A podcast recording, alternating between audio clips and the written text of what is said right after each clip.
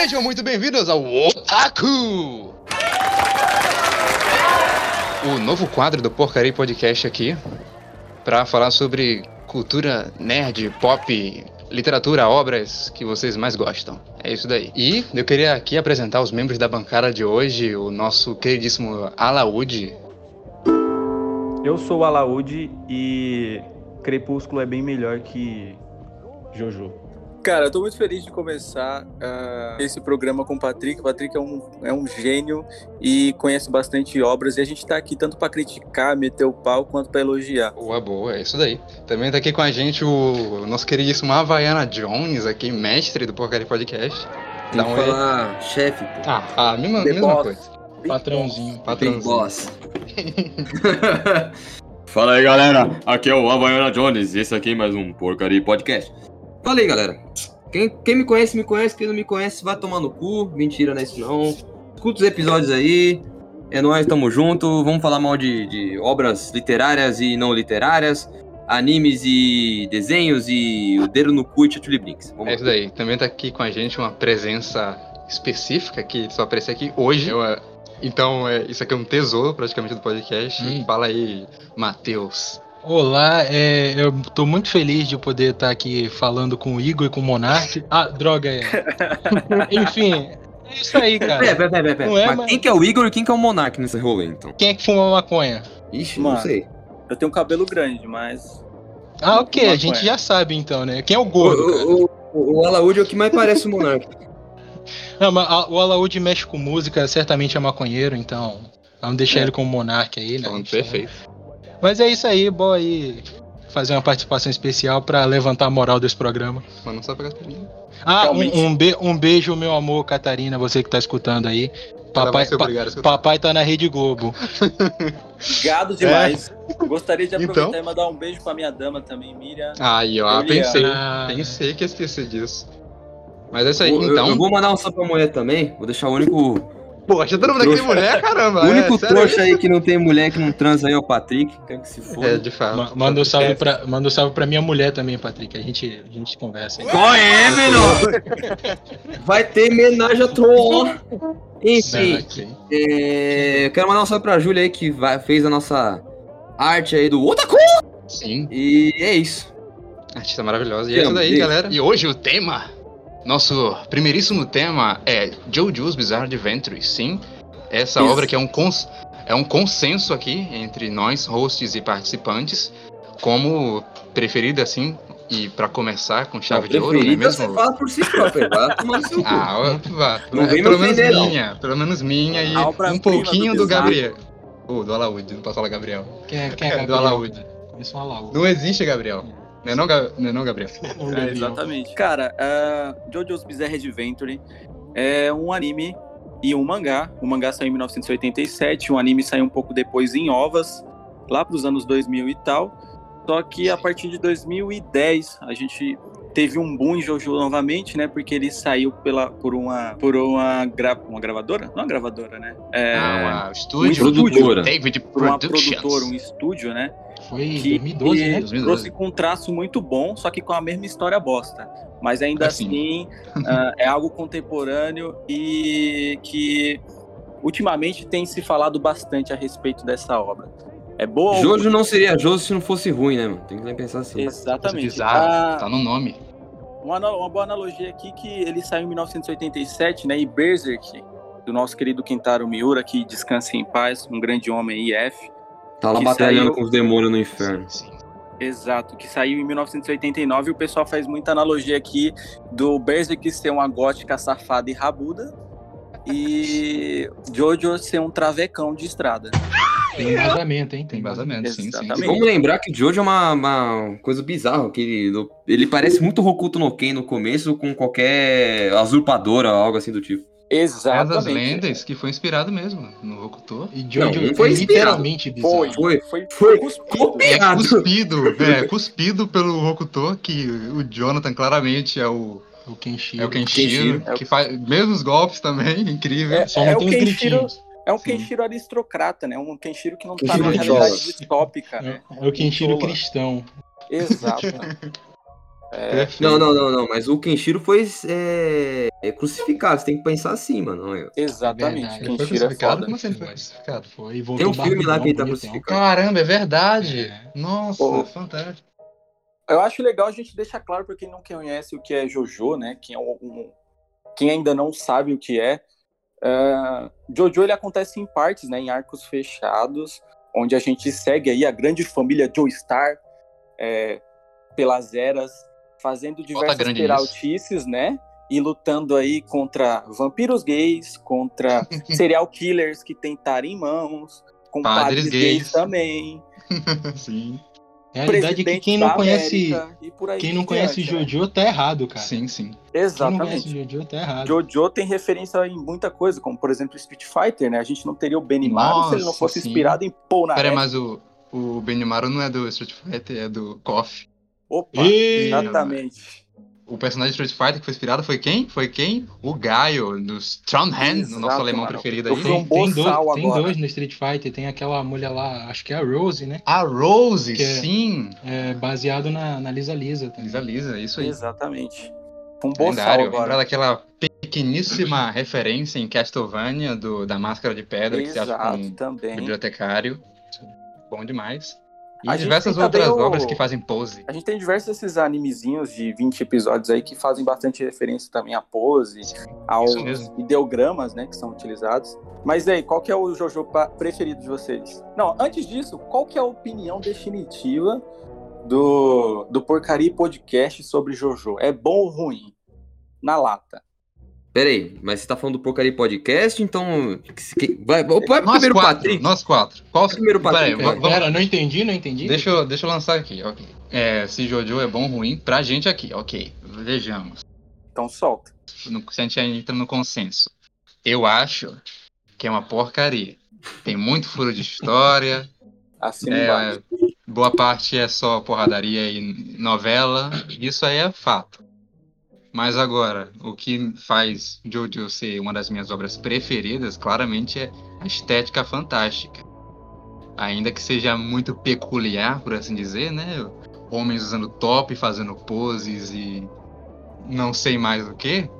É fantástico, assim, eu me inspirei muito nessa estética. E usar top? Também. Me inspirei muito nessa estética e com certeza mudou a minha vida.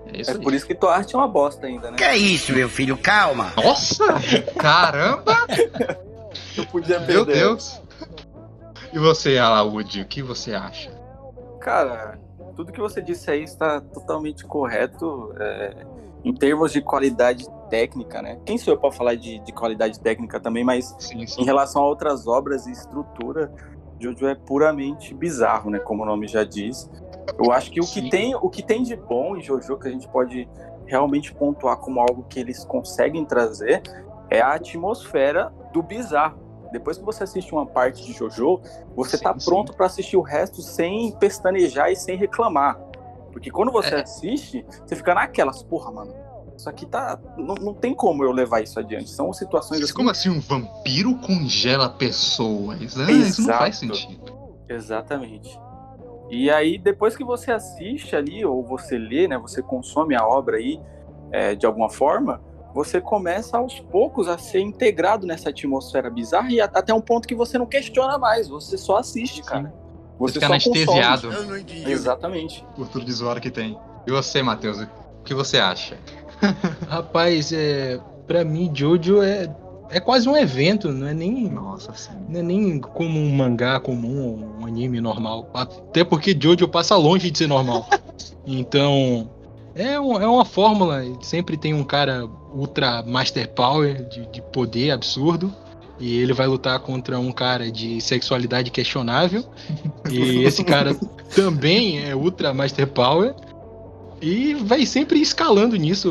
O Araki, eu não sei que tipo de drogas ele consome, mas é muito produtivo. De fato. E esse daí sim também será um velho que se morrer vai dar uma depressão absurda. Vai lá, velho. Qual o que você acha? Jojo é uma bosta. Porra. Mano, é assim. O pior que Jojo é fã de Jojo. Mentira. Eu gosto de Jojo, cara. Tá certo isso, tá certo. Eu li Jojo.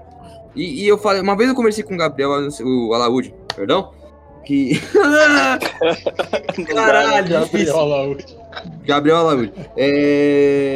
Que pra mim, Jorge é bom, mas é ruim pra caralho, tá ligado? Mano, assim. É aquele prato, assim, que você come e você, você tá com tanta fome que ele pode estar até ruim, mas você tá continuando comendo porque você precisa dele. Jorge é quase isso. Mano, ó, sim. Tem gente que segura muito nessa coisa de sei lá, é bizarro, você pode citar alguma coisa. Eu discordo. Furo de roteiro não é aceitável, pela bizarrice. Porque tudo que tem de errado de Jojo não é pela bizarrice, tá? É pela falta de... estrutura narrativa. De estrutura narrativa do autor, tá? Com certeza. E com certeza os problemas vêm depois, que vêm os stands, mas aí vocês vão explicar mais pra frente. Pra mim, Jojo foi uma obra que eu li e eu fiquei tipo, caralho, porra, legal, gostei. Eu tava numa fase que eu tava lendo, ao mesmo tempo eu tava lendo Berserk. Nossa, sim, eu... Então, cara, assim, gente, se vocês forem ler um mangá, lê Berserk, lê Jojo não. Porque Jojo você vai se cansar lendo. Mentira, vocês vão gostar. Vocês querem, tipo, não quer pensar muito, lê Jojo, tá ligado? E Jojo é legal, porque você vira... Cara, é tipo...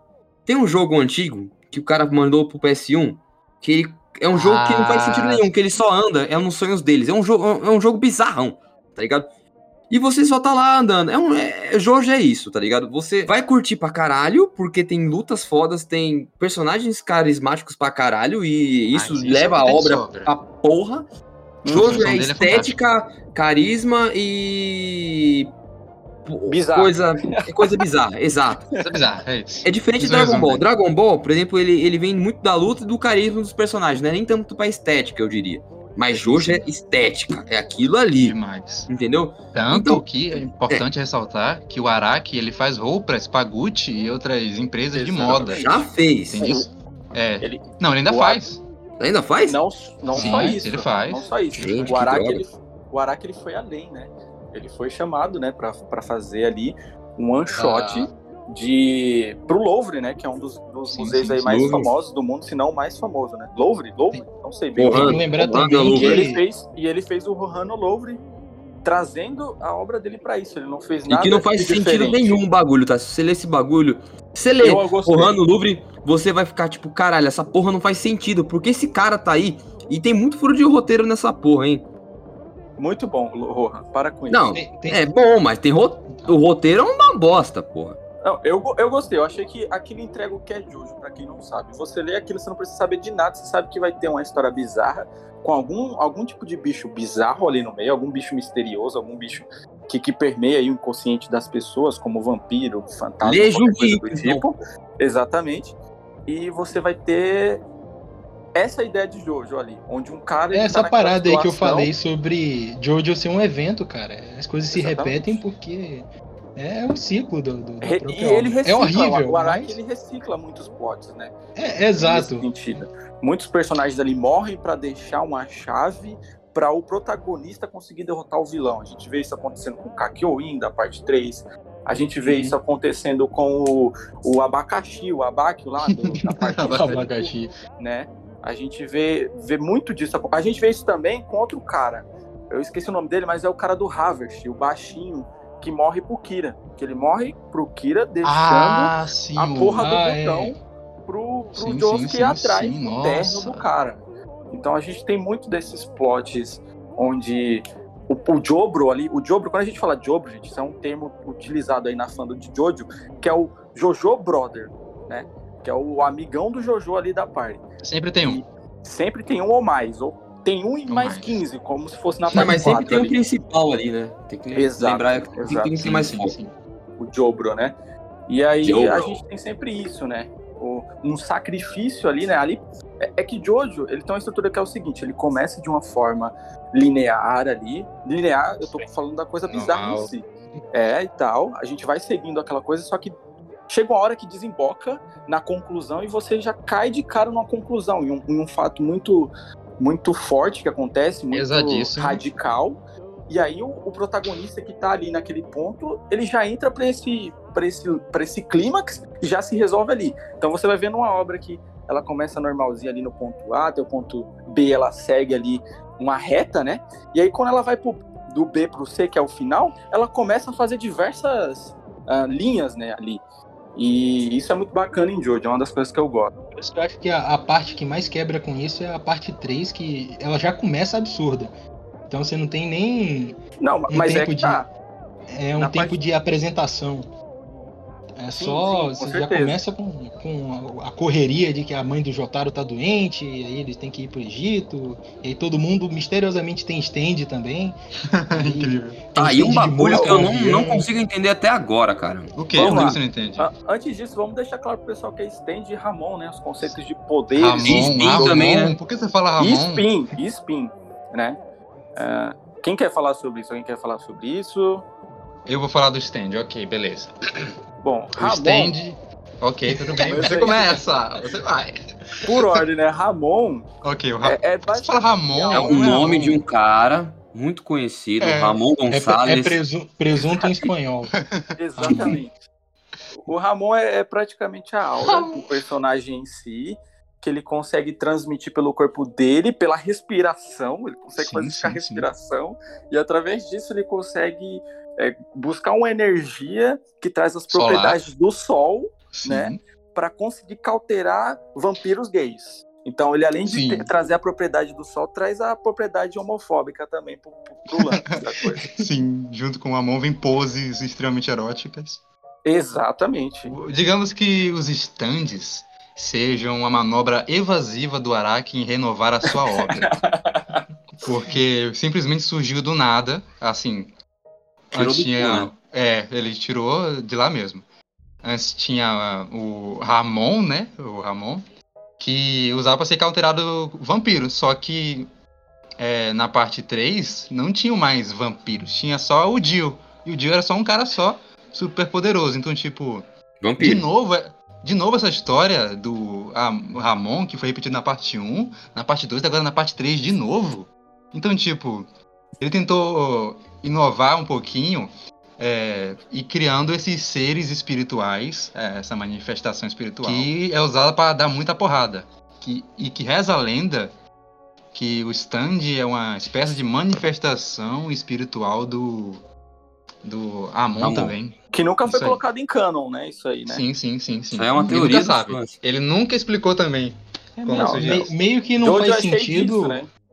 Não faz sentido, né? Porque teoricamente o stand vem lá daquela flecha lá que acham no Egito, e nem todo mundo tem as habilidades lá do Ramon.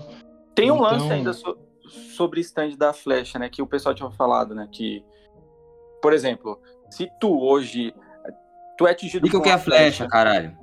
A flecha, ela vem de um minério alienígena que veio lá do caralho, de um cometa que gente do Himalaia, eu acredito, pegou e fez flecha com isso. Quando você é atingido por uma flecha, se você tiver um espírito forte, você consegue obter um stand. Se não, a flecha vai te matar, porque você não consegue controlar o seu stand. É isso que acontece com a mãe do Jotaro, certo? Sim. Mas aí da metade da parte 3 em diante, o Araki já tá bem foda-se. Sim. Que é exatamente. criança pegando stand, é velho, é idoso. A flecha acerta todo mundo. Exato. O lance sobre a flecha que é legal é que não é o minério em si que dá o poder pro cara. Segundo a obra, é um vírus que tá naquela composição da flecha. Meu Deus! E tipo assim, caramba! Digamos que você, Havaiana, você tem um filho. E você é atingido agora por a porra de uma flecha. Todo mundo da tua família, mesmo os filhos que você já gerou, estão com essa doença também. Independente, não os próximos que virão, mas desde de agora, os teus filhos e toda a tua família tá com essa porra desse lance acontecendo, entendeu? Esse é um bagulho muito louco. É um vírus, não sei, velho, é um vírus mágico, né? Porque AIDS. Exato. Sim, AIDS mágica. A ideia de Jojo é os stands, porra. Exatamente. Todo mundo que pega stand é todo viado. 1.4. Que otário. Um ponto legal pros stands aqui também é que, segundo minhas fontes, né, que são bem questionáveis, o Araki, um ponto pra ele aqui, é que se não fosse por ele, né, ele é o pioneiro do conceito de bicho que luta pelo protagonista. Então, por exemplo, eu sou o protagonista e eu não luto. Alguém lutar por mim que está totalmente ligado a mim. E esse conceito que criou Pokémon depois, que criou Digimon, que criou Konjiki no Gash Bell e qualquer outras obras, né, que traziam esse conceito de alguém lutar pelos protagonistas ou alguém lutar pelos vilões, entendeu? E isso é muito foda. É até um ponto de vista meio nobre de um combate que o cara fica parado em um canto e o outro vai lá fazer o serviço. Só que aí coloca como se o cara estivesse investindo toda a energia no trabalho dele lá da briga. Se o stand dele apanha, ele sente as dores e tudo mais. É como se ele tá soltando a porra da tua alma, né, velho? Tua alma, né? Exato. Então é como se, mesmo que ele não estivesse ali brigando diretamente, ele tá sofrendo as consequências diretamente. Ó, Havaiana, explica o spin pra gente também. Spin é quando você enfia o dedo no cu e gira.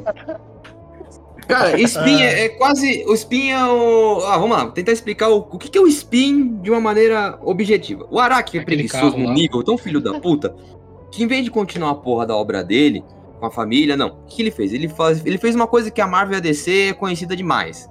O que a gente faz? A gente rebuta a porra do universo. E aí nessa porra do reboot do universo, ele não queria colocar o Ramon de novo, e o que ele fez? Ele criou uma nova maneira de introduzir o Ramon sem ser o Ramon, que é o Spin. O Spin vem uma questão... Cara, é difícil de explicar, pra ser sincero, porque até hoje eu não entendi direito que porra que é aquela. Mas ele...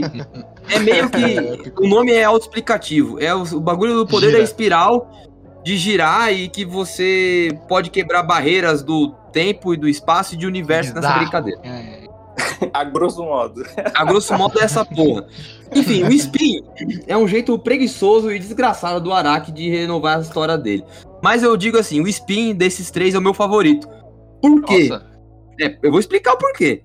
Porque por mais idiota que seja isso, ele é extremamente bizarro, mas ele é extremamente sincero de estar ali. Porque na obra que ele foi introduzido, que é o Steel Ball Run, ele nem... Quando ele foi postado, nem era Jojo, na verdade, o nome. Sim. Era Steel Ball Run. Era um Jojo, mas não era Jojo. E pra mim, o Steel Ball Run é a minha fase favorita, a minha parte favorita de Jojo. E... Porque foi uma maneira muito, na verdade, legal de ser escrita, né? Tanto que mudou até a faixa etária de Jojo na época. Sim. Pocotó. E eu gosto bastante do jeito, e aquele é bem bizarro, por mais que tenha uns furos de roteiro bastante grandes no final, pra mim, essa parte é muito legal, e eu acho que eles respeitaram. Pena que o Spin também foi esquecido na parte 8, né? Mas tudo bem, fazer o quê? O legal do Spin, como a Havaiana disse, é que ele é realmente o Ramon, mano, porque os caras jogavam a porra de uma bolinha no corpo e simplesmente faziam o que queria com o corpo a partir disso. Era o que o Ramon fazia, só que com o poder da alma, né? Precisava respirar pra isso. Exatamente. Agora você só tem que rodar a porra de uma Beyblade em forma de... A Beyblade! Ok. E com isso eu passo pra parte mais gostosa, por assim dizer. Que delícia, que é, cara. Qual é o stand preferido de vocês? Pra deixar melhor ainda, qual stand que vocês gostariam de ter? Não que é o mais útil, sei lá, o mais forte. Qual vocês gostariam de, sei lá, acordar e olha só, eu tenho. Cara, stand favorito, mano. Sim. Tem muitos, né, na obra, mas eu acho que o Killer Queen, justamente... Queen, cara violento. Sim, mano, ele simplesmente, você não gosta de alguém, você some com essa pessoa, acabou, velho, acabou. Com qualquer coisa que você quiser, ele explode e some, pronto. E além disso, ele tem uma puta de um design foda que poderia ser utilizado pra outras coisas, né? Mas vamos deixar aqui só por isso, só, né? E é isso, Killer Queen, porque ele é um stand fodão. E porque, como ele é um stand de um assassino, né? Ele foi criado justamente para não deixar vestígios, né? Para não deixar ali... isso mesmo. Não deixar ali uma marca do que aconteceu, né? E eu gosto muito dele. Ok, e você, Matheus? Qual é o seu stand preferido? Rapaz, é meio controverso isso, porque eu tenho uma certa paixão por stand de NPC. Então, é sempre aquele stand muito zoado, tipo... A carta da morte lá da parte 3, o Lalihu, o bebezinho. Nossa, sim. Ele faz o Kakyoin. Ele está no... Que bosta. Exato. Não, não é que bosta, pô. É bem genial aquele stand da lei. Eu gosto daquele stand porque o Araki não sabia como acabar com ele, então ele usou um puta Deus Ex Machina pra dizer que bateram no Kakyoin lá com o stand ativo só pra matar o bicho, cara. Mas... Sim, porque é muito quebrado aquilo mesmo. Ia acabar a parte 3 ali. Sim, todo mundo ia morrer porque ninguém ia duvidar do bebê. É, então, maldito Araki. Realmente, eu concordo com a Havaiana, Jojo é uma bosta. Ok, e tu, Havaiana, qual o seu stand preferido? Porra, se eu te falar que é o Tusk... Nossa. Eu teria. O que ele faz? Porra, ele... Mas... É, depende. No começo, ele serve só pra tirar a unha. Aí nossa, depois ele começa a quebrar as barreiras do universo de Jojo. Então... What the fuck? As barreiras da viadagem. É bizarro. Cara, mas assim, eu ficaria muito entre o Tusk, todos eles, na verdade, porque eu acho legal o negócio. E provavelmente o... Qual que é o nome do stand do Joseph, porra? Esqueci o nome. É o Emmett Purple, mano.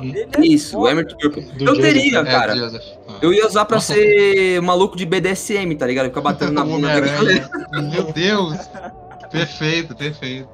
Na moral, o cara quer ser fotógrafo, só dá pra isso. Né? Sim. Dá nada, não. Ele que não usa direito aquela porra, viu? Exato. Sim, ele não usa direito aquilo, ele é velho. Melhor não, se ele tivesse aqui na parte 2. Disseminando ódio aos idosos aí, ó. Sim. Porcaria Podcast não aprova as questões do Patrick contra a terceira idade, tá? Claro. Terceira idade, sim. Idosos, queremos você aqui. Sim. Vem pra cá, boomers. E você, Patrick? E, o meu preferido é novamente por preferência mesmo, porque de stand tem muito stand útil que você pode usar assim no dia a dia, ele vai servir muito. Tipo o próprio Crazy Diamond, que nossa, tu vai num ferro velho, tá ligado? E remonta as coisas que tu quer e vende. Caraca, é pensamento de fudido, não, hein? Então, que demais isso. Deixa eu ver, também tem o Heaven's Door, que é um dos mais úteis, um dos mais quebrados, porque tu simplesmente não funciona na própria pessoa, é claro. É um Deus Ex Machina, mano. Sim, porque você escreve na mente da pessoa que ela sabe fazer parkour, e ela vai fazer o parkour.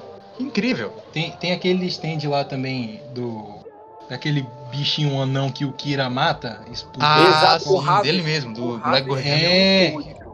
Mano, cara, você rouba tudo. Sim, exato. Isso. Então, aí, ó. E aí, por causa disso, eu fico entre dois. Que é o Enigma da parte 4, que é o roxinho, que ele simplesmente transforma tudo em papel. Tipo, tem um carro aqui, eu simplesmente dobro o carro e ponho no meu bolso. Ele é desenhista, galera. Tem que lembrar aí. Olha que coisa incrível seria eu levar qualquer coisa comigo. Tem instante que para o tempo e o cara escolhe essa porra que faz origami. Não, pra que eu quero parar o tempo? Por 6 segundos, eu preciso. Aí, ó, lembra do Patrick tem um stand desse aí, todas as indústrias de papelaria aí se foderam, hein, faliram, tá ligado? Sim. Exato. Mano, com 6 segundos dá pra bater uma. Uhul! Qual é, mano? Meu Deus. Precoce demais. E tipo... O outro que eu curtiria bastante, que não é útil muito, mas eu acho muito maneiro, é o E-Choose, não sei como fala. Nem lembro. É o do Koichi. O Eco. Porque eu acho ele muito maneiro. Aquele poderzinho dele, sei lá, ele bota um kanji no lugar e ele faz o som, aí o ato 2... ele é desenhista, galera, lembrando. Ele já faz aquilo se transformar na emoção da pessoa, o que ela vai sentir, tá ligado? Eu desenho dor, e ela começa a sentir dor, eu desenho, sei lá, calor, e ela sente calor. Eu acho fantástico. Eu acho que o ato 3 é meio nerfado, porque as outras habilidades são bem mais quebradas, sabe? Eu acho bem mais quebradas. Uma o coisa ato 3 legal... ele só congela, tá ligado? É bem zoado. Acho que uma coisa legal que a gente pode entrar em consenso aqui nessa bancada de peso é que dos stands favoritos aqui que a gente escolheu, a maioria foi da parte 4, né? Parte 4 tem muito stand bom, né? Sim. Uma coisa legal é que como a parte 4 ela se passa com a galera que é mais jovem, com adolescentes isso. ali naquela cidade, a gente tem uma pegada muito maior em relação às referências de rock, né, no nome dos personagens. Porque até então, na parte 3, os stands eles usavam o nome do Pau! Pra tomar no cu, mano. Sim, os stands, eles usavam o nome de cartas de tarô, né?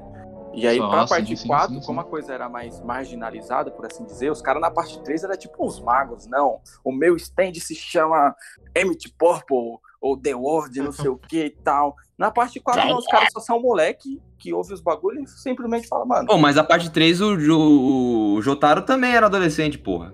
Sim, mas ele, porra, entrou nessa vibe aí. Nem foi ele que escolheu o nome, nem foi ele. Foi desde a parte 1 tem referência de rock, isso é tipo... Não, tem referência a rock, mas em relação aos stands não tinha ainda, né? Jojo, pra quem não sabe, tem alguns, tinha alguns. Né? Na parte 3, aquele cara que usa o Jotaro como ponte, ele se chama Chiliden. Sim.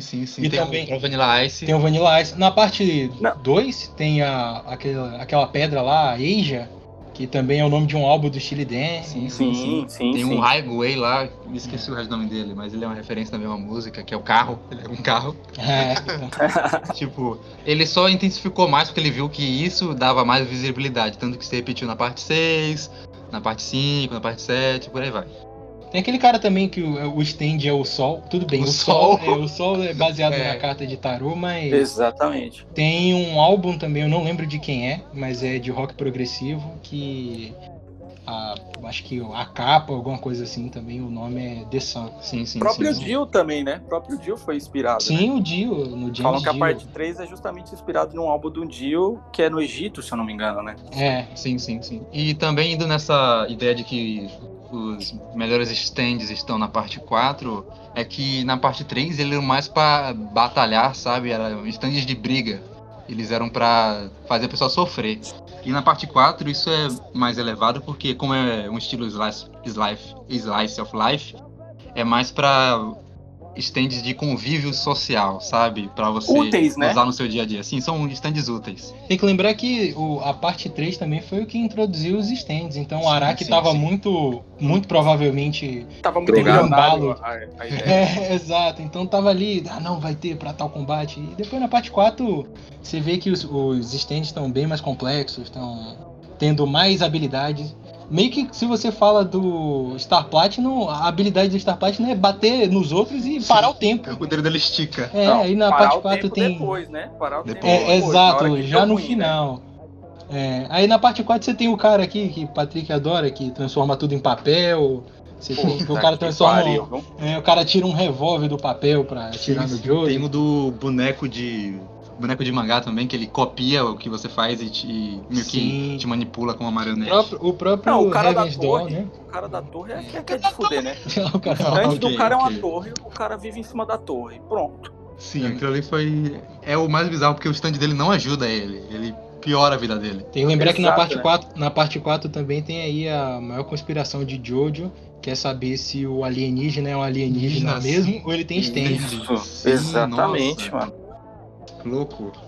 Ele é alienígena, eu acho isso. Eu também acho. E qual que é a parte preferida aí de todos? Cara, eu acho que a parte 4. Eu não li por inteiro a parte 7 e eu dropei a parte 8 porque ficou muito vago. Muita loucura pra minha cabeça. O cara rouba a água do corpo da mulher. O cara é foda, mano. Eu já tava, tipo, pra mim já deu na parte 6 com o maluco lá que tira a personagem de história de conto de fada, o Pinóquio. Porra, era da música do Fred Mercury, né? Era o... É o Bohemian Rhapsody. Bohemian Rhapsody, filho do Dio, inclusive, né? Sim. Mas eu gosto da parte 4 porque... Primeiro, a parte 4 foi a primeira parte de Jojo que foi focado em algo bem mais narrativo, com mistério. Sim. Tem gente até que diz que é a malhação japonesa, né? Top! Tem o núcleo se malhação fosse boa e misturasse com mutantes. Exato. Malhação e mutantes. Dois clássicos aí da TV brasileira. Um beijo, idosos que assistem TV brasileira. Mas, enfim. A parte 4, pra mim, ela é muito boa por isso. Porque ela não tá se forçando a só apresentar stand novo e alguém tá correndo ali atrás do Dio. Até porque na parte 4 o Dio... quase não tem efeito nenhum. Sim. Galera, é muito uma trama de... O Joseph fez um filho com uma mulher super velha, é mulher super jovem. Depois eu explico porque eu não gosto desse plot assim, eu não curto. Mas tudo e... bem. Treta, sim. Mas assim, cara, eu gosto dessa parte exatamente por trazer um lado mais mistério, né? Um lado até meio Scooby-Doo, com o pessoal correndo atrás do Kira. Remonta um pouco da parte 1, né? Que tinha um mistério ali da máscara, nos primeiros capítulos, né? Trouxe isso, né? Eu acho que o grande problema da parte 1 é o ritmo dela, porque ela quer explicar algo que parece muito complexo, mas não é, e acaba, mesmo sendo entediante, acaba correndo nas informações. Então, sei lá, da noite pro dia, o Dio já tem um castelo, tá tomando conta de uma cidade, e meio que tem uma derrocada absurda do personagem. Pra minha parte... intervalo muito curto, né? É ruim mesmo, né? Porque o Araki ainda era juvenil mesmo, sabe? Sim. Ele ainda era bem novato aí, né? A parte 1 é ruim porque ela não é Jojo ainda. Eu diria isso. Ele é mais Hokuto no Ken do que Jojo. Isso. Exato. Contou bem aí. Ah, cara, antes fosse mais Hokuto no Ken, porque Hokuto no Ken, pelo menos, a gente já sabe o que, que vai acontecer em todo episódio. O cara vai bater no outro, explodir, gritar, acabou. Não, o Araki quer botar romance que não vai a nada. Eu tô nem aí pra mulher lá com porrada, Irina. E aí o cara vem encher linguiça com o relacionamento da Irina. Aí vem o melhor Dio que descobre poder do nada. O melhor é o mestre lá do Jonathan, né? Que é o... Como é que é o nome dele? Zeppelin. Primeiro Zeppelin. Ele chega do nada. Não, segundo Zeppelin. Na cidade e fala, mano... Eu sei do Dio, sei de tudo aqui, tá? E vou te ajudar. O cara não bateu nenhum papo, ele só chegou falando, mano, é o Dio, né? Sim. Eu sei quem é o Dio, eu vou te ajudar. E ele ainda quebra a pedra lá com o sapinho, mano. Foda. Me lembrou muito a parte do Giorno, né? Na parte 5, quando ele mostra o poder dele ali, que o cara bate nele e sai um sapo dele, né? Muito foda. Uma coisa que talvez a gente possa falar depois da parte 5... é que o Araki mostrou que a galera, quando bate no stand do Giorno, sente a força que ele aplicou ali, só que depois ele esqueceu disso. Sim. Ele esqueceu do Koichi, na verdade. Exato, esqueceu tudo. Então, foi até bom que a David Production, quando fez a adaptação da parte 5, deu lá uma desculpa pro Koichi ter sumido, que ele botou o Koichi, agora eu vou aproveitar as férias aqui, e sumiu, nunca mais apareceu. Mas no mangá você não sabe disso, não. O Koichi aparece num capítulo, no outro ele não existe mais. O Araki ele nem era pra estar ali. Ele era nem pra estar ali. Sim, não é pra estar ali. Exato. O Josuke meteu o pau no Giorno e acabou a parte. Não ia ter nem parte, não. Giorno é lixo. Exato. Demais, ele não é nem o Jojo. Mas vai lá. É sério, quem tem o Giorno como o melhor Jojo é um filho da puta do caralho. Exato. Que personagem mal escrito do caralho. Vá se foder. Eu acho ele bem parecido com o Jotaro e isso que me incomoda. Sim, a parte 3 eu concordo. Bem badass. Não fala mal do Jotaro, não. Caladão e não sei o que e tal. E a diferença dele do Jotaro é que o Jotaro é autista, né? Mas não sei se vocês sabem, mas tem essa teoria aí que o Jotaro, né? Autistas, pelo fato... queremos você aqui. Exatamente. Pelo fato do Star Platinum ele ser um stand automático, ou seja, que ele toma todas as decisões de defesa ali por ele mesmo. Pelo Jotaro, né? É como se o Jotaro em si, ele não tivesse reflexos nem percepção para isso, né? E aí o Star Platinum faz isso pra ele, levando do pressuposto de outra teoria, que é o stand ele vem pra ajudar em algo que é falho em você. Então, nossa, é tudo dentro de uma teoria, mas falam que o Jotaro é autista aí na fandom, né? Talvez ele seja autista, só um puta de um babaca. Também. Sim, também. Caraca, não sei o que é pior, mano. Não sei se é pior o cara botar o autista como alguém desprovido de conhecimento, ou considerar o cara babaca, mano. Não fala mal. O Jotaro é babaca, mano. Pelo amor de Deus. Ele ama a mãe dele. Ele ama... O Jotaro é um cara bonzinho. Você tá sendo conivente com o abuso dele. Só porque ele socou a cara de uma mulher e quebrou o dente dela, não significa que ele seja ruim. Não. Eu não tô falando de socar na cara de uma mulher. Tô falando de ser babaca. Ele é babaca. Porque ele tá normal, né? Ele tá normal. Na moral. Mas é isso aí. A gente tem um consenso de que a parte 4 é a mais desenvolvida, é isso? Não. Não? Não. Ok. Lance o seu ponto. Consenso de vocês três aí. Vão tomando bora lá, nada. Vamos lá. Três nada. Eu gosto, ó. A parte 4 é a minha segunda favorita. Olha, beleza. Vai falar da parte 7. Mas a parte 7 é melhor mesmo. Olha lá. Putinha, ela é cult. Não é isso. Ó, a parte 4, ela tem uma coisa que ela não mantém uma continuidade de alguns personagens específicos da parte 3.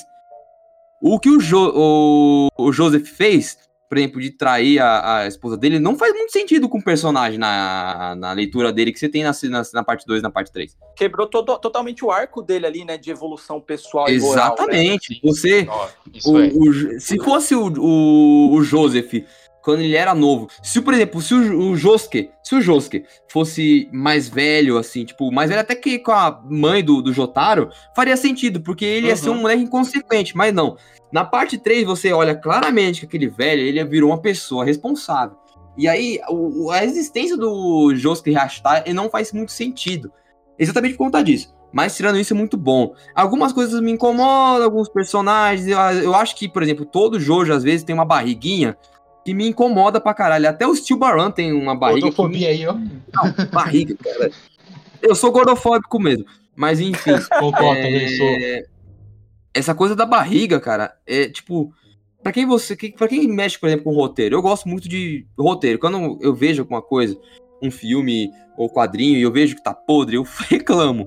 A Júlia, por exemplo, me odeia às vezes assistir coisa comigo, porque eu fico, caralho, essa porra podia ter sido escrito melhor. Porra, podia ser, né? Tem uma barriga. Jojo tem uma barriga na maioria das histórias. A única que não tem barriga é a parte 1 e a parte 2, porque elas são mais rápidas até. Por isso que a parte 2 é minha terceira favorita, mas eu acho que é porque ela é rápida e ela sabe desenvolver o Ramon de uma maneira muito melhor do que a parte 1. Melhor. É, e o personagem ele é muito carismático e tem as coisas bizarras e as coisas que você só aceita. Beleza.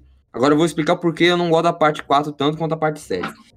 Ele abraça o bizarro, a questão da cidade ser quase um Silent Hill da vida, só que meio bizarrona, loucura. Ela atrai e estende automaticamente. Exato. Isso aí que eu ia dizer. O que acontece?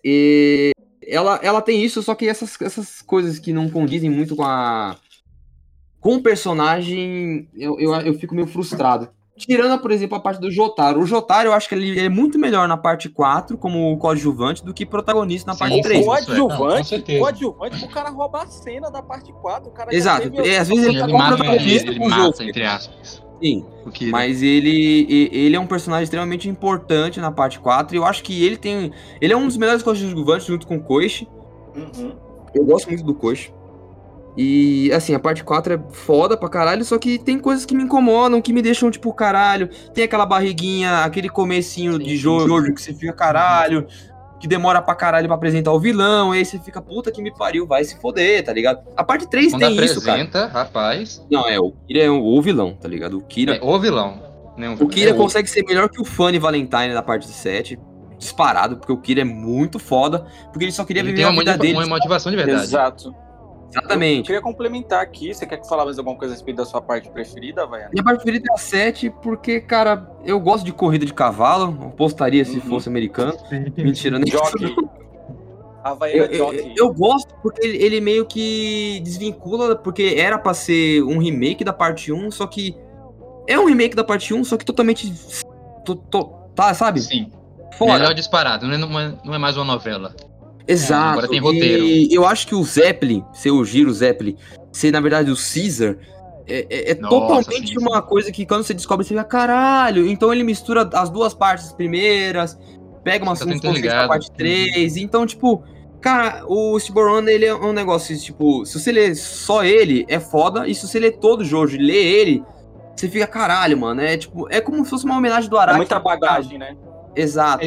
Tem que lembrar que a parte 7, ela só ganha essa importância toda porque existem as outras partes. Exatamente. Por mais que... Com certeza. Por mais que... Dá pra ler sozinho. Com muita coisa. É, exato, mas... Tem mas muita referência ali que só pega quem leu a saga inteira. Cara, eu também como Havaiana, eu fico entre a parte 4 e a parte 7. A parte 4 porque ela é uma parte que... Ela tem muita qualidade, eu não digo em relação à estrutura técnica, mas em relação à aos personagens e a diversidade que a gente tem ali de poderes e de plots, né? E a parte 7, porque, pra mim, ela é a melhor parte estruturada tecnicamente do Jojo. Ela tem um início, ela tem um fim, que é muito bom. Eu aceito aquela parte como a melhor parte do Jojo de forma técnica, porque ela é redondinha. Eu não tenho muito a falar sobre aquela parte, né? Parte 7 em si, como o pessoal aí da bancada já disse, é uma parte que remonta muita coisa do que a gente já viu nas outras partes, principalmente na parte 1 e 2 e na 3 também, né? Acho que uma cena intancável é, por exemplo, o Dio, né? Quando aparece o Dio da outra dimensão, já dando spoiler aqui, com o Zauarudo, né? E você fala, caralho, olha o Zauarudo aí, mano. Então, você vê aquela cena acontecendo de novo, só que com o Jonathan agora, né? Que, na verdade, é o Jonathan, né? Que é o Johnny agora, né? E, pra mim, isso é muito foda. Sobre a parte 4... A cena do Zauarudo com o Diego Brando, eu acho meio fora também do Steve Barron. Mas aí é outro rolê, porque é outro universo. Mas eu acho... Não, é assim, é um puta fanservice. Só que se você for analisar a questão de roteiro e questão de continuidade, é totalmente fora. Cara, eu levo que... É fanservice. É Jojo. É Jojo. Que tem bizarro no nome. Não, ó. Isso é a pior desculpa possível pra uma obra ser... com continuidade fodida, tá? Só já aviso isso. É como se quando você entra no território de Jojo, você começa a respirar um ar que faz você ter essas análises assim, que tem bizarro no nome e acabou, tá ligado? Você começa a aceitar tudo que você vê lá. Como eu tava falando da parte 7, né? Então a gente tem personagens também que são remontados. Por exemplo, tem o... Caramba. Tem um Higashi Kata lá. A gente vê também um Mohamed, né? O Mohamed? Acho que é Mohamed o nome dele? É o maluco da parte 3 lá, o negão. Exato. Abdu lá. Tem muita coisa que a gente já tinha visto que é muito interessante, assim, né? E na parte 4, né? Cansado de falar, mas vou falar aqui de novo. A parte 4 em si, ela traz ali pessoas vivendo a vida delas, né? Como o Patrick, ele trouxe aí pra gente, né? Como ele falou. E na parte 4 a gente tem um Jojo que ele é muito diferente dos outros, mano. O Josuke, ele é um cara que ele não é um protagonista que ele tem um quadro de evolução linear, que ele vai subindo e evoluindo. Não, o Jojo, ele começa do capítulo 1 até o capítulo 100, não sei, do final da parte 4, o Josuke, como vocês quiserem falar, ele é o mesmo cara, ele não precisou evoluir, mano. Ele simplesmente conseguiu ultrapassar as barreiras que ele tinha ali pra enfrentar, né? As barreiras estruturais, técnicas ali que o roteiro vinha trazendo pra ele, simplesmente sendo ele, sem evolução nenhuma, sem precisar parar o tempo no final da parte, sem precisar da astúcia tirada do cu do Jojo. Não, mano, ele é o cara que... Isso. Tanto que simplesmente... quem analisa o Kira, na verdade, querendo ou não, é outro cara, né? É ambulância. Exatamente. Enfim, mas eu gosto da parte 4 por causa disso, porque a gente estava acostumado da parte 1 até a 3, uma coisa que é corrida, uma coisa que é combate atrás de combate, pose, stand, Ramon, caralho. E na parte 4 a gente fala, não, calma aí, senta aí que nós vai ver uns moleque aqui zoando com o stand. E depois a gente vai ter a parte séria. E quando o Kira, ele é apresentado ali da parte, da metade da parte pra frente, é um puta choque, né? Porque ele já entra em cena matando uma criança. Tem muita gente que odeia o rapazinho lá, que eu esqueci o nome, que é dono do stand, que é dono do Harvest, né? Tem gente que odeia ele porque ele não tem um traço maneiro, porque ele tem um cabelo legal, não sei o quê. Mas ele era uma criança. Ele era uma criança. Ele era chato, ele era birrento, porque ele era uma criança. Eu acho que ele era até mais novo. Você tem ódio dele, eu acho bizarro isso. Exato, o pessoal tem ódio dele. Mas ele era uma criança, ele tem birras, ele tem motivações diferentes de um cara como o Josuke, talvez, ou como o Jotaro, que tá ali na parte. E o pessoal odeia ele, só que quando ele morreu, pra mim aquilo foi muito, mas foi muito pesado. O Araki pegou uma criança e matou ela na frente de todo mundo, com um vilão que simplesmente não queria dominar o mundo. O vilão, ele só queria seguir a vida dele, matando pessoas, sendo um serial killer, sem ninguém descobrir. Essa é uma motivação muito mundana, que faz... Mundana, assim. Calma aí. É, que coisa foda aí, hein? Esse mundo aí. Esse mundano é todo estourado, cara. Não, é uma motivação mundana, diferente de um cara que quer dominar o mundo. Isso aqui é uma utopia, né? É um tópico, sim. Que você pode dominar o mundo não é mundano. Tem que olhar os parâmetros. Exato, entendeu? O Kira é como se fosse um Ted Bundy, né? Ele é baseado no Ted Bundy, quase. Exatamente. Ele é simplesmente um cara que tá estacionado ali na cidade dele, ele explica as convicções dele, que é simplesmente de um cara normal, entretanto ele tem essa tara aí por matar mulheres e guardar a mão delas aí como adereço.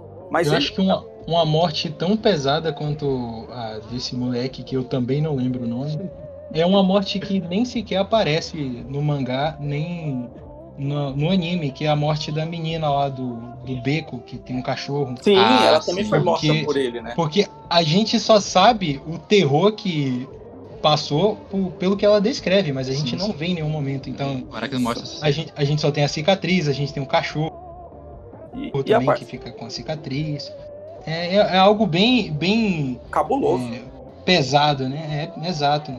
Então, em relação ao Kira, acho que, não sei se a gente vai entrar nesse mérito depois, mas eu acho que Kira é indiscutível, talvez o vilão mais complexo de Jojo. Sim, com certeza. Mais inteligente também.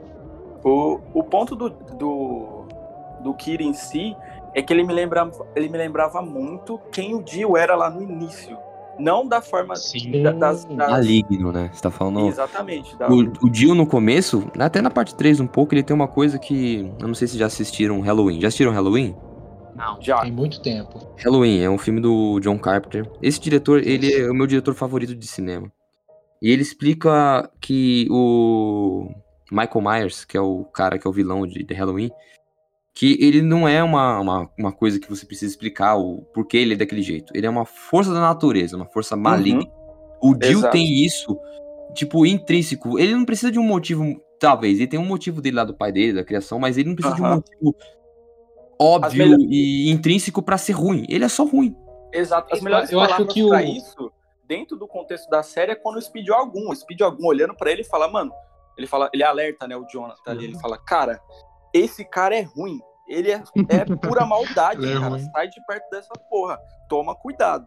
Então, eu acho que o Dio daquela época, que era uma coisa mais marginalizada, sem Zawarudo e sem dominar o mundo e sem resetar mundo, é um pouco parecido com o que a gente vê com o Kira, não em relação às atitudes, porque o Kira já era o Kira já era um vilão completo, ele já tinha as determinações dele, ele já... Podemos dizer que o Kira ele já tinha alcançado o objetivo dele, porém, o objetivo dele ainda ficava em aberto devido a poder ser quebrado, né? O que ele tinha ali como benefício, né? Que seriam as mortes e tal, a qualquer momento. E ele só corre atrás para continuar com aquilo. Então, ele já era um cara que chegou onde ele queria, né? Isso que eu acho legal. E é isso sobre a parte 4. Para mim, ela é a parte melhor devido a isso.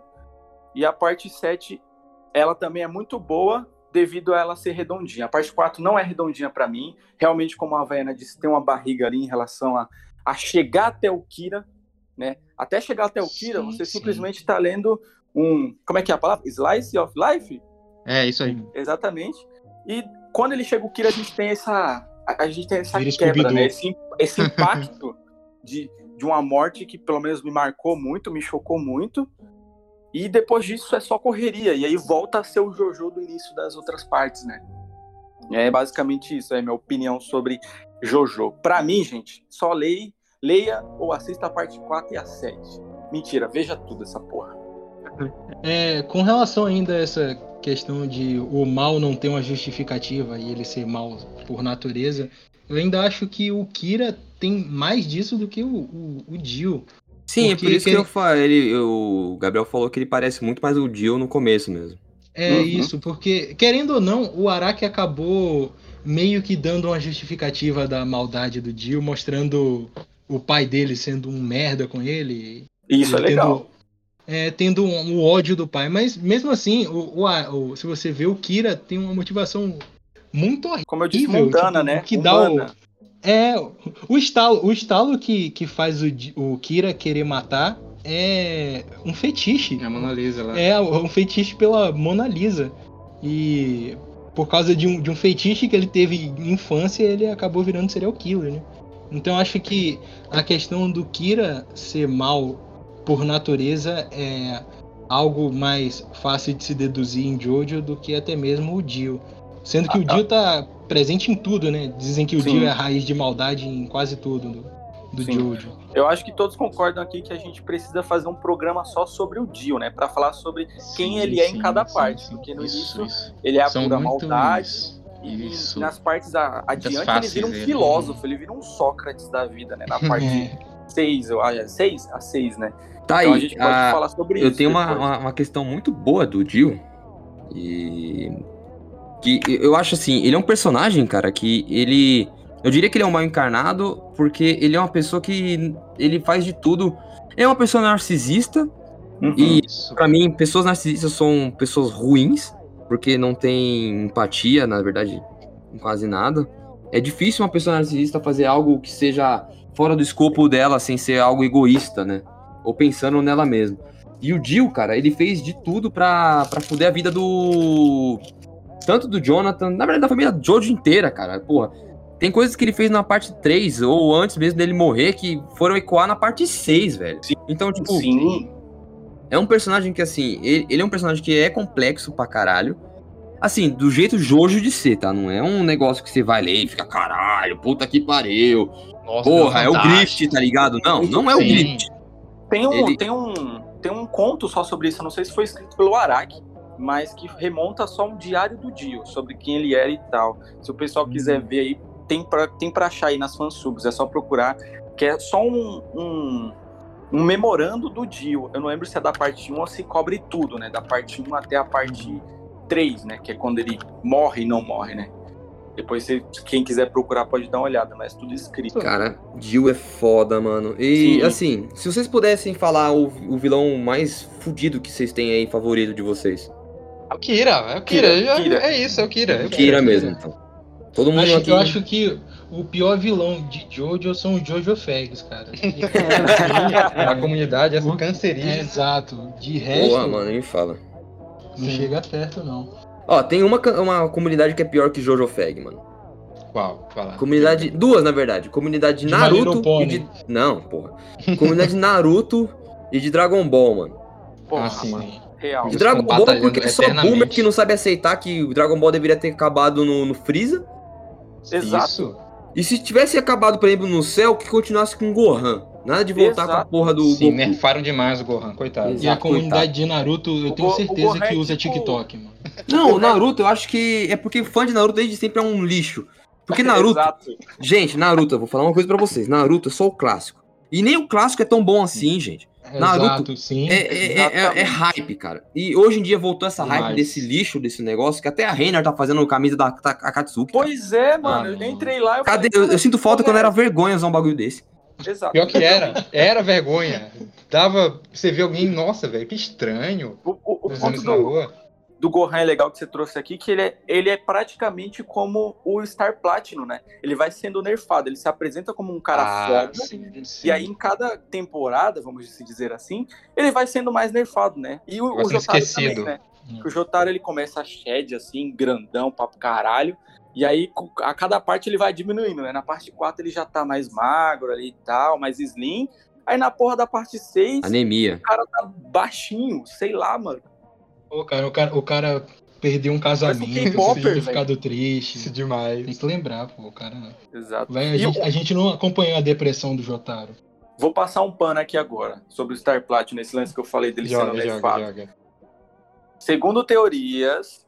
é que o Star Platinum é como se fosse um músculo. Se você não exercita ele, né, não enfatiza que ele seja exercitado, ele vai perdendo ali as propriedades que ele tem e até mesmo uma boa. Como é que é?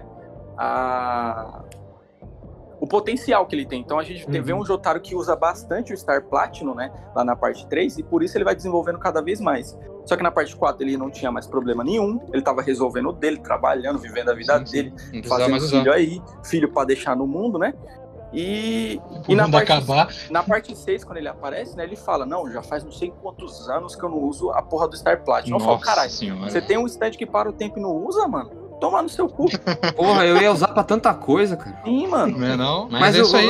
eu acho engraçado. Deixa eu só finalizar essa parte aqui. Eu sou a favor do aborto em casos... Calma. Eu sou a favor do aborto em casos de família Joestar. Porque puta que pariu, só traz problema, cara. Demais. Abortados, queremos você aqui. Parece... Chame seu resto de aborto para o Porcaria Podcast. É... Parece que quando nasce o Jojo, ele já vem com um fila da puta nas costas, né? Já nasce um fila da puta que vai fuder ele, Sim. Já nasce com a personalidade zoada. Já nasce com personalidade zoada já. Traumas e problemas mentais. E eu acho que furo do roteiro. Eu acho que o Araki deveria fazer uma série um pouquinho mais normal, só mostrando o pessoal da família que não começa com o Joe. Sim, o George lá. Sim. Só isso. Pra mostrar um outro lado. Sei lá, o cara foi combatente da Segunda Guerra e ninguém liga pra ele. Ninguém liga. Exato. Pularam essa parte. É mó triste. Então a gente só tem aí os caras que tem poder e o Jotaro depressivo. Mas é isso que sempre importa no shonen, né? Isso, porrada. Pronto, e assim vai finalizando o nosso episódio fabuloso, majestoso, osudo e bizarro sobre Jojo. E é isso aí, no 3 a gente dá o tchau. E enquanto isso, toca a indie do Oingo Boingo Brothers, porque assim tem que terminar um bom episódio sobre Jojo. Deixa eu falar um negócio. Oingo Boingo é a melhor parte da parte 3 junto com o final. Sim, meu Deus, é muito bom. Vai, pode ir. Último detalhe, que o Boingo adivinha a morte do Jotaro na parte 6. Ele acha que foi na parte 3, mas morre na parte 6. É isso aí, vamos lá. O plantão é foda, né, mano? O Araki não falou nada sobre isso, mas se tá aí na foto, é verdade, né? É. Só mais um último detalhe aqui. Eu escuto o Porcaria Podcast e quando tiver churrasco, eu quero que alguém pague pra mim, me convide. Porque eu sou fã antigo agora. Nice. Caralho! Primordial. Alguém tem mau gosto nessa porra, muito bom. Ontem nós estávamos conversando com um brother que trouxe o Porcaria do nada à tona. Nós estávamos falando de outra coisa, o maluco veio falar de um episódio, mano. Tomar no cu, velho, do nada. Mas o que ele veio falar pra você? Ele veio falar do rinha de gênero. De galo? Rinha de gênero. Né? Ele falou que tava assistindo e ele até perguntou quem é o Brian. Ah, o Brian é um viado aí. Exatamente. Sabe pro Brian. Ok, vamos lá? Bora. Isso aí. 1, 2, 3 e tchau!